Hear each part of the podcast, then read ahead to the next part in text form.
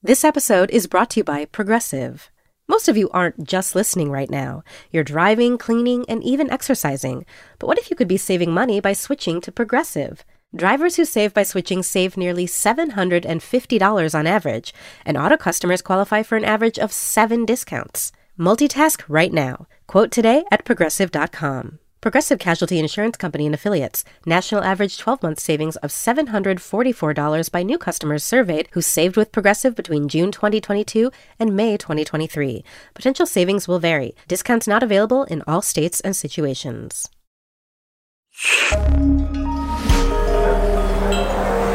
Listener supported. WNYC Studios.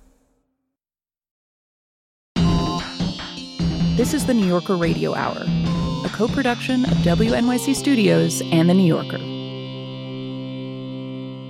Welcome to the New Yorker Radio Hour. I'm David Remnick.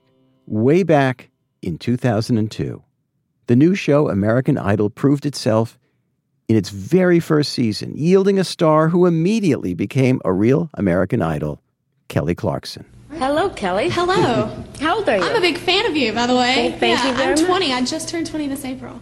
Oh, well, happy birthday. She won the first season at the tender age of 20, and she had hits for years before launching her talk show on NBC in 2019.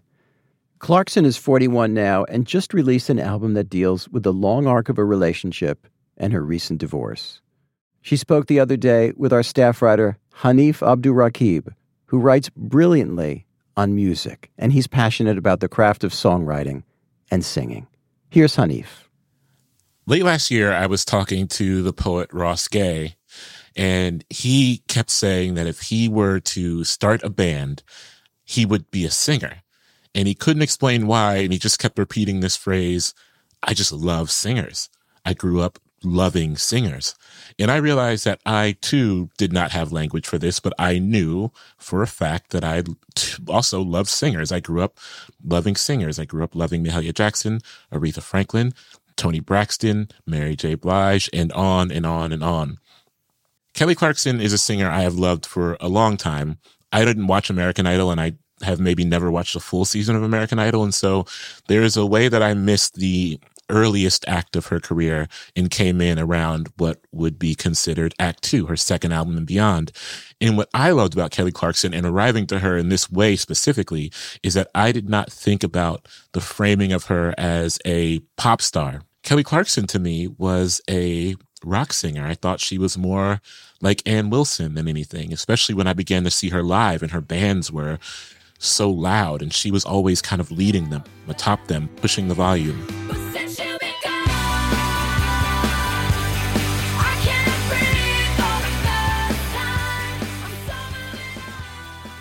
And Chemistry, it is an album that details a very public divorce. It's raw, it's beautiful on its face writing that traverses both pain and rage, but also gratitude and pleasure. I was thrilled to talk with Kelly a little bit about the record. Hi, Kelly. How are you doing? I'm so good. How are you, man? I'm good. I'm good. Thanks for making a little bit of time this morning.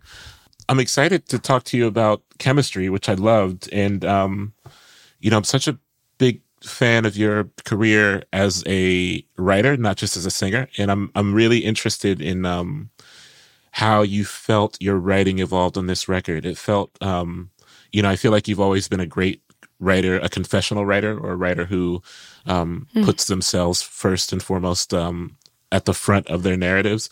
But it also felt like this album, the writing was a bit less metaphorical and more direct in a way. And um, I was wondering kind of how you evolved through the process of writing this record that is maybe the most personal uh, record you've completed. Yeah, I think it's easier to hide in metaphors when it's um, not the biggest thing that's ever happened. Um, so it's it was very hard because I kept trying as well. Um, you know, because I have children. So I even whenever I was writing for me, you know, I was just it was therapeutic and I was just getting it out. Um, that was that was just more of out of necessity for me. I think it ended up you know, anytime I try and go back in, because I did quite a bit actually. Nobody's asked me this question. Good question. But um, I did try and go back and go, how can I, how can I rephrase that to where, and then it ended up being this. I was jumping in like through hoops to try and make it, and it's like everyone's going to know. like Right, it's right. not like, you know, whatever I say, like everyone it it you know, unfortunately um my life is very public, especially in the rough times. So, um anything that was already out there, I felt like was okay, fair game because the kids are going to probably ask me in the future about that anyway. They're too young. They don't they don't get it. They don't we don't allow them on the internet like that anyway. Um, but anyway, so it, it it was it's more it's easier to write metaphorically when one it's like a situation that you're like touching on, or maybe it's like a you know any time in the past it's been about a breakup or something. That's a lot different than a marriage and like someone you thought you were going to spend the rest of your life with and that crumbling. So I think it's a more my writing is more mature. I think just because of circumstance um, and age, obviously. Because I think overall, if you listen to like my first record, even the writing on that with like Miss Independent or Troubled Love, is like those are those are songs that are are not necessarily immature. They're they're right for that stage, right? They're they're right for that person's age at that time, right? But um, but yeah, no, it was it was it was impossible to write metaphorically for me because it was therapeutic. So this is what I mean when I'm singing it, you know, and and I think that you know that started to become um, something I would want to listen to. You know, I remember whenever I got Jagged Little Pill, and I, and I was like, I think late junior high is when that came out for me, and That's the Alanis Morissette record. We're hmm. about the same age, so that came out for me also in junior high. Yeah. I it was just so honest and and no like I mean she yes there are metaphors here and there just cuz she's clever and incredibly intelligent but but for the most part you knew exactly kind of what was going on and that honesty was something that I latched onto even Mary J she was one of those people too that I felt like when I listened to like anytime you hear her sing too there's just a certain honesty Bonnie Raitt's like that um but anyway I just I don't know I think I, it was there was no there was no option, you know? And like when you're that sad and like broken, I think I think it just has to come out how it comes out. Yeah. What I love about this album, and I think actually what I think shows in an arc of your work, but really comes to light most ferociously on this album, is that it's not just a um, sad album. But I actually think it's reductive to call it a divorce album, or at least it feels that way to me because um, there's a lot of tenderness on it. And I think um, Yeah. it balances um and i think it's sequenced wonderfully because it balances sometimes anger sometimes pleasure sometimes a kind of wistful longing um how did you get to a place where you were where you could honor the full arc of a relationship when it would perhaps be easier to kind of make a straightforward somewhat salacious Yeah. divorce record especially due to the public record Definitely easier to write those songs. Yes. Um you know, it's it it's out now, but like this literally was real time. Like this record was written years ago. Like I mean this most of the songs on this record were written right when everything was happening. So, um even like when it comes to like um down to you, down to you on this record was written while I was married. And now I know you'll never change. I don't wanna be your friend. Can't do that again. I can't dance with the devil on my back. Need somebody who can meet me where I'm at. These dark days. Um, so some of them were, re- you know, real, real time. And then also, I think when you're in a relationship and it takes, it takes you that long, and you knew for a while, you know, you you ride that roller coaster. The reason why you go back and you and you try again is because you love this person and you remember all those moments like magic, the song on the record.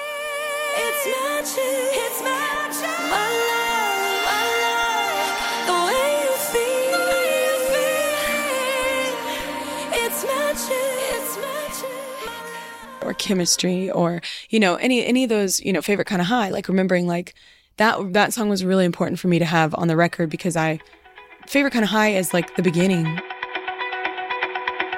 Take me home tonight.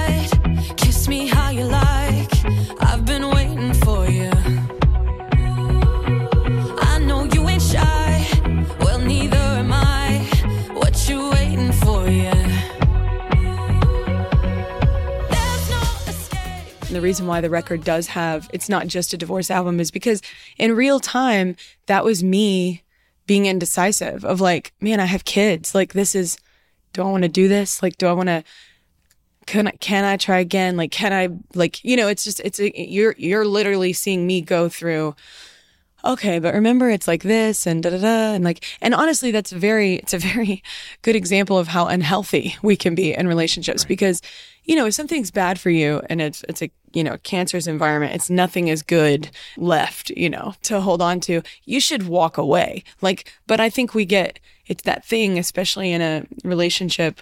I think we have habits or tendencies be it childhood trauma, be it whatever, that you kind of sink back into. And that's why you go back down and then you go back up and then you go back down. And it's so you're, you're seeing me go through what I'm going, I'm, I'm writing these songs, figuring out what the hell I'm going to do. That's like what is happening during this album. I need a do over. How did we end up this way? I'm so confused, lover. Did I mistake love and pain? Ain't got no shine left. Um, and I think Lighthouse, um, I don't think, I know, because I remember writing that song. Um, that was the moment when I was like, all right, like I can't. Lighthouse was one of the last ones I wrote for the album. And it was for me like, we're both drowning. Like we've got to, like we're nowhere near each other. We can't see each other. Like we're no, this is never gonna, you know, I gotta swim to shore at some point or just we're both gonna die out here. Like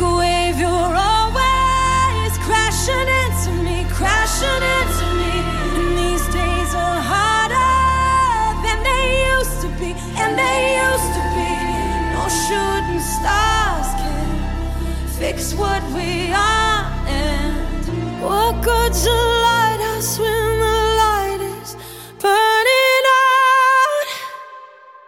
One thing that I really loved and to talk about your writing technique and ability in watching your writing evolve is it, it's it's become more playful, I think, and more tongue in cheek. So, for example, one of my favorite songs on the record is "Red Flag Collector," which is not um, at all funny, I think, in a traditional sense, but it is fun. And um, I was wondering if if just like spending time in front of people interviewing people, talking to people all the time on the talk show, if that has impacted your songwriting and made it this kind of joyfully conversational, available for playful detours, these kind of things. You know, I never really thought about that, but it's it probably it most definitely has affected me. I mean, just and I bet I'm like that at dinner now too, like with people. like I bet I'm like people are like, you know, we're not on stage, you're not interviewing someone. Um, but I also think just age, right? Like I think that that plays a part too. And it depends on where you are in life and like how, I mean, that's a huge thing to happen to someone. I think we hear it's a statistic, right? Like chances are like half the time or probably more than half at this point, um, you're not going to make it like in marriage. Like I know the statistic is there, but it doesn't make it less impactful. It doesn't make it less, um, uh, dramatic and and and um, enormous, you know, in your life. So I think also just something that happens that's so huge. There's nowhere to go but really super honest, and also if you use humor as a healing mechanism, then you know you've kind of got to laugh. You know, it's like, oh my god, we're talking about towels. Like you know, like we're that's like my heart is broken on the floor, and we're talking about who gets the towels like i can't have that conversation like i can't I can't, I can't actually like, and then it, and then you have to go to humor. Cause if you don't go to humor, you go to a very, very dark place. But I, I just think it's just, it's such a, things happen and you're just like, what? You're, Yeah, yeah. You know, I mean, and you're, you're just um, taken aback. heartbreak is a kind of absurdity and the, the logistics of heartbreak present a real absurdity but also um falling in love is equally a bit absurd and i i uh not maybe not in the same way but it presents this idea of um knowing what the damage could be knowing the statistics of the potential for heartbreak falling in love presents a kind of ab- absurdity and um I, I i'm curious how your your your writing of and interest in love songs has changed as you've aged, not even just with this specific dislocation of a divorce and, and still finding, uh, but but it, Yeah. throughout your whole career, you've. I mean, this isn't your fir- obviously not your first foray into either breakup anthems, anthems or love songs, but I'm curious how that approach of writing the love song has changed. I've, I've always been like, since I was a kid, like this person that if the reality is not great, I will create it in a form, you know, like saying, like if you're home life isn't great, you will create something in your head to like, you know, heal or or deal, not heal, deal. Um, and um, I don't know. I think that's kind of because I don't want to be like the person that's like. I don't believe in it because I definitely do. It's not. I don't hate love. I know the song is on there, but I don't hate love. Um, but you know, I, it's never. Uh, love has been a hard go for me. Like you know, whether it's like parent or you know friendships, even sometimes, or um you know i've only been in love like love like that like with um, my ex but but it just it doesn't seem to work out so great for me. So then you have to go well what's wrong with me? Like you know at some point you're like and then that's what therapy's for. Um but um and then you find out too like sometimes your personality you attract these certain people right so um writing love songs is hard for me it's it's never been easy for me i think whenever i write a love song you know, there's always like that that elephant in the room of like um sadness as well. I really love that you mentioned Mary J. Blige because I I think that um both of your approaches, which I really admire, not only in my own writing but in the things I consume. I like a love song that is a bit skeptical, and I think Mary J. Blige, for me, when I was young, was a real, like the real gold Yeah. standard of writing the skeptical love song. I think that's a really great like I, I've met her too, and first of all, so cool and so sweet, but also very honest in person. Um, like you know, like very vulnerable in person, which is cool. But um, no, I think that's a very good example. That's what why it's not even like her songs are great, but her voice, like Mary's voice, has it's an incredible thing to have hope, sadness, determination, and you know constantly hurtling. Like you're finding you know you're having a fight. She just has all these kind of things in her tone that you can't teach someone. That's a life. Like that's a life that's been living that and that's why it sounds like that you know? So um chris stapleton's a person like that too like that just has this natural you know gift for whatever's been going on in his life but like it has molded this sound that is even when they're singing a, a love song it sounds like heartbreak you know Right, right, yeah.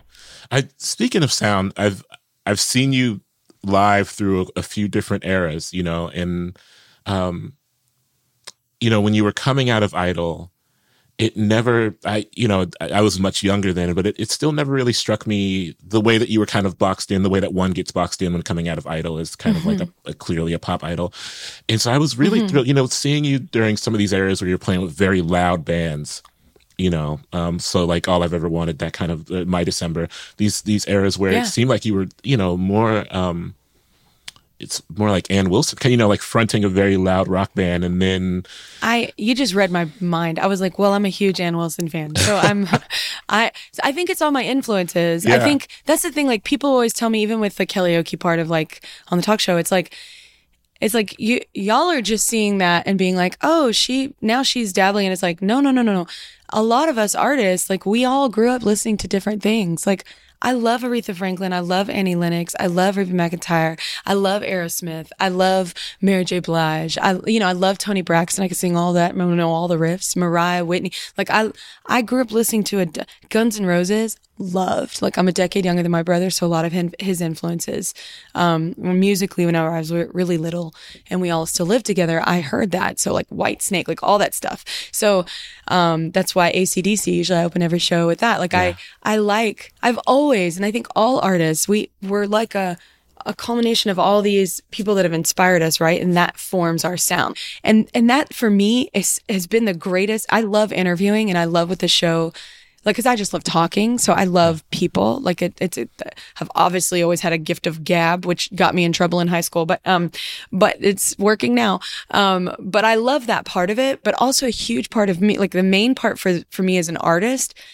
is getting to show people like first of all highlight all this music that maybe you've never heard like new indie artists too or older artists maybe that the younger people watching haven't heard of but it's also just being able to display like what I want my radio station to sound like. You know what I'm saying? Like I want to hear all this stuff on in one place, you know? Kelly Clarkson, thank you so much for spending a little bit of time with me this morning. I really appreciate it. Uh, I love the record and, and thank you for your work. Yeah, thank you so much. I ain't your little girl. You're confused and I've lost patience. Take your hurt for Kelly Clarkson. The deluxe version of her album Chemistry comes out this weekend.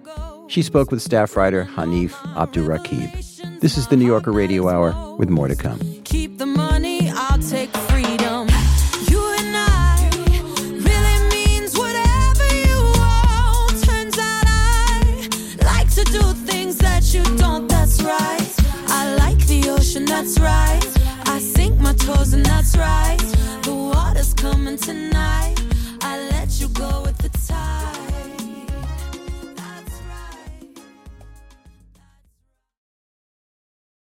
WNYC Studios is supported by Lincoln Financial. The questions around retirement have gotten tiring.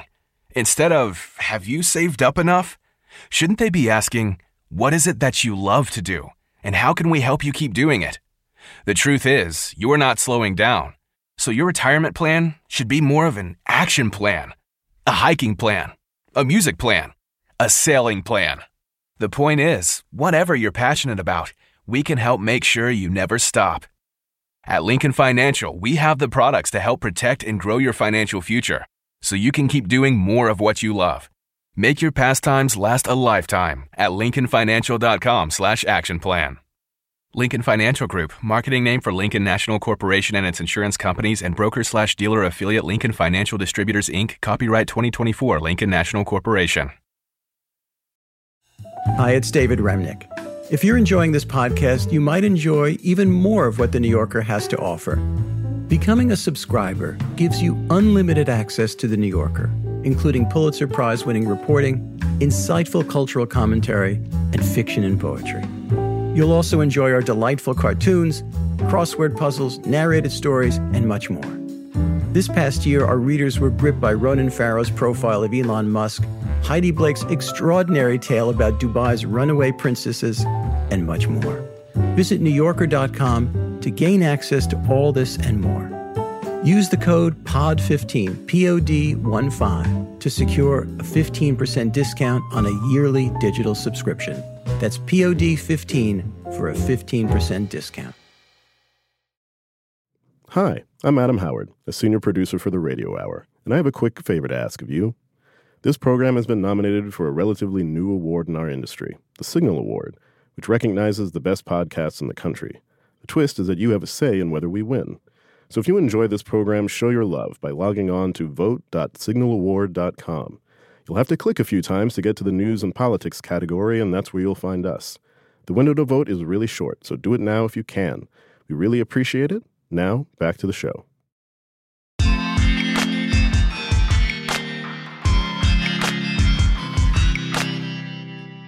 This is the New Yorker Radio Hour. I'm David Remnick. Robert Samuels is one of our newest staff writers, and he just won a Pulitzer Prize as the co author of the book His Name is George Floyd, a biography of George Floyd. I'll let you in on a little secret. The first time I met Robert, and I was trying to get him to join the New Yorker, he insisted on a pretty peculiar term in our deal. He wanted me to promise that in addition to his covering politics, he could be our figure skating correspondent. He was kidding, but not really. Robert really is a figure skating fanatic, and he has been for a pretty long time. When I was in second grade, my second grade teacher was a big figure skating fan, and she put up a copy of this Newsweek article that featured who I thought was the most beautiful woman I had ever seen, and it was Kristi Yamaguchi. and I, you know, I fell in love and I wanted to know everything about her, so I started watching the Olympics. And now, a few years past the second grade, you told me that you watch skating as a form of procrastination. You know, I'll sometimes watch people breaking down a guitar solo on a YouTube video. You're watching skating videos. How come? Over time, I, you know, it went from me just watching and enjoying sport to seeing these kind of metaphors for life and metaphors for writing. And I know that sounds strange, but I feel like in the world of journalism, especially when I started, lots of people were getting laid off and lots of people were losing their jobs. It felt like you were doing something that was singular by yourself um, but you're also a part of a really slippery ecosystem. And I started watching videos on YouTube whenever I felt distracted or needed a break or needed to be excited because I started envisioning my writing process as being a figure skating competition. What what are your go-to clips? What's the, what's say the first one you comes to mind? The first clip that comes to mind when I'm feeling particularly down and I feel my best days are behind me is this clip from the 2000 World Figure Skating Championships.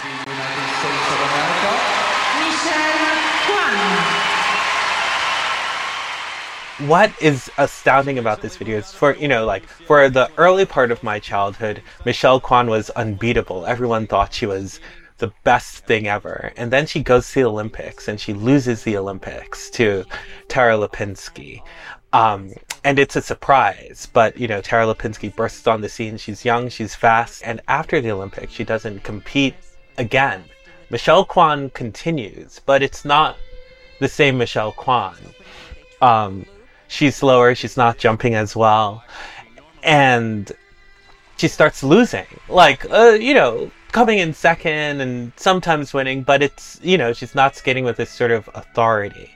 And so when she gets to this long program, she's in third place and she needs to do something magical to win because the other girls who are, she's competing with, they're now doing jumps that are harder than she's doing. So she needs to find something within herself to win. She recently moved out of the dorm at UCLA to an apartment closer to her training site, cut down on her class load to concentrate on skating. There's a part of the video at the very beginning when Peggy Fleming, who's commentator, she's quoting Michelle Kwan's coach, Frank Carroll. Coach Frank Carroll says that's the way of sport.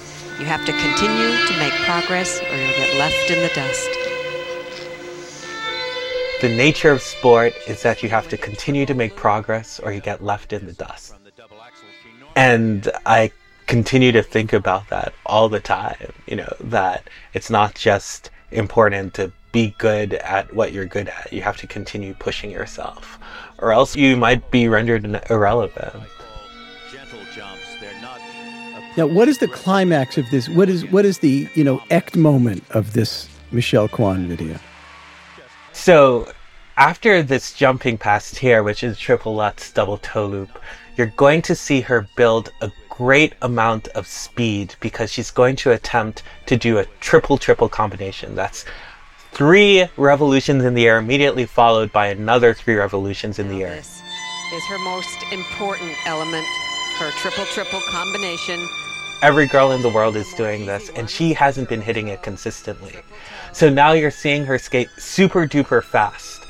And here's the first three in the toe loop right here. Oh. And there's another immediate oh, three. She killed it. And so, Kills it. Oh, good for her. So this is the side that Michelle Kwan has come to play. She's looking a lot better than she's looked over the past two years since she lost the Olympics. Okay, this is way better than learning how to make a, a spaghetti bolognese. I think I'm going to start watching these YouTubes. Let's move on to the 2016 World Championships. What are we going to watch here? Okay, this one is of Javier Fernandez. Okay. He's a skater from Spain, first uh, the first breakout star from the country of Spain, which is very exciting. Now, there's some comic element to this. Yeah, so this is a performance set to the music of Guys and Dolls, and he is uh, pretending he's sort of taking on a character as Nathan Detroit or one of the gamblers. Javier is obviously a multiple quad jumper as well. Smooth and easy. That's his style. And so he's setting up for a quadruple toe loop here. Bang, nails it. Oh, glorious, glorious. Javier Fernandez kind of came from nowhere. Like, there was no culture of skating in Spain. And sometimes, you know, as a black journalist who does sort of long form or enterprise reporting, you kind of feel out of place. And so I always remember the day Javier Fernandez came and no one thought he was going to win, and he wins. Um, and it's one of those really inspiring things for me. There it is. Just like that. That's why he's a world champion. Now, the, the final, the pick three, we, we've, we've got Gabriela Papadakis, did I say that right? And Guillaume Cizeron. That's correct. It's 2018. We're in uh, the Olympics. Papadakis and Cizeron, the French team, their final performance is to Moonlight Sonata. Um, the Beethoven top 40 hit.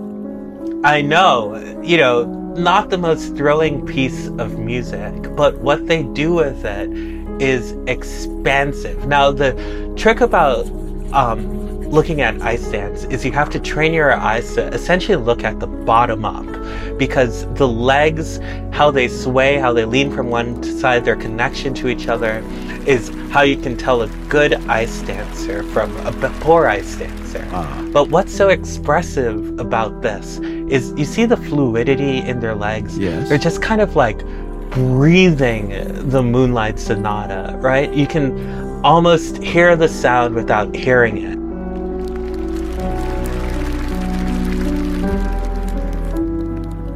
What what is amazing about this right is here they are they're you know they're skating so close together. Their blades could collapse at any moment but it actually looks like they're conducting the music. They've just imbued it in this like really um chest clenching way.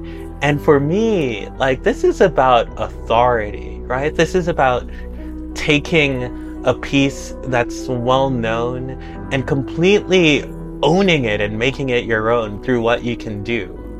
So, the, the message of all this and the outcome of all this is that in exchange for having to deal with the politics of this world for the next couple of years, you're going to go for the New Yorker to the Winter Olympics. You're looking forward to that?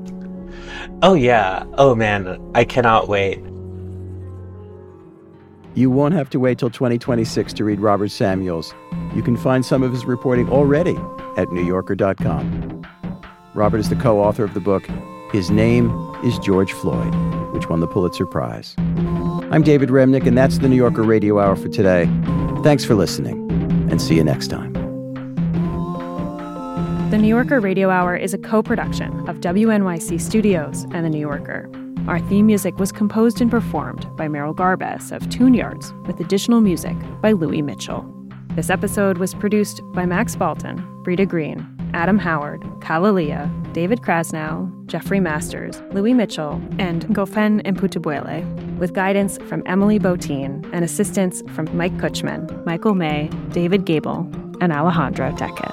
The New Yorker Radio Hour is supported in part by the Cherena Endowment Fund.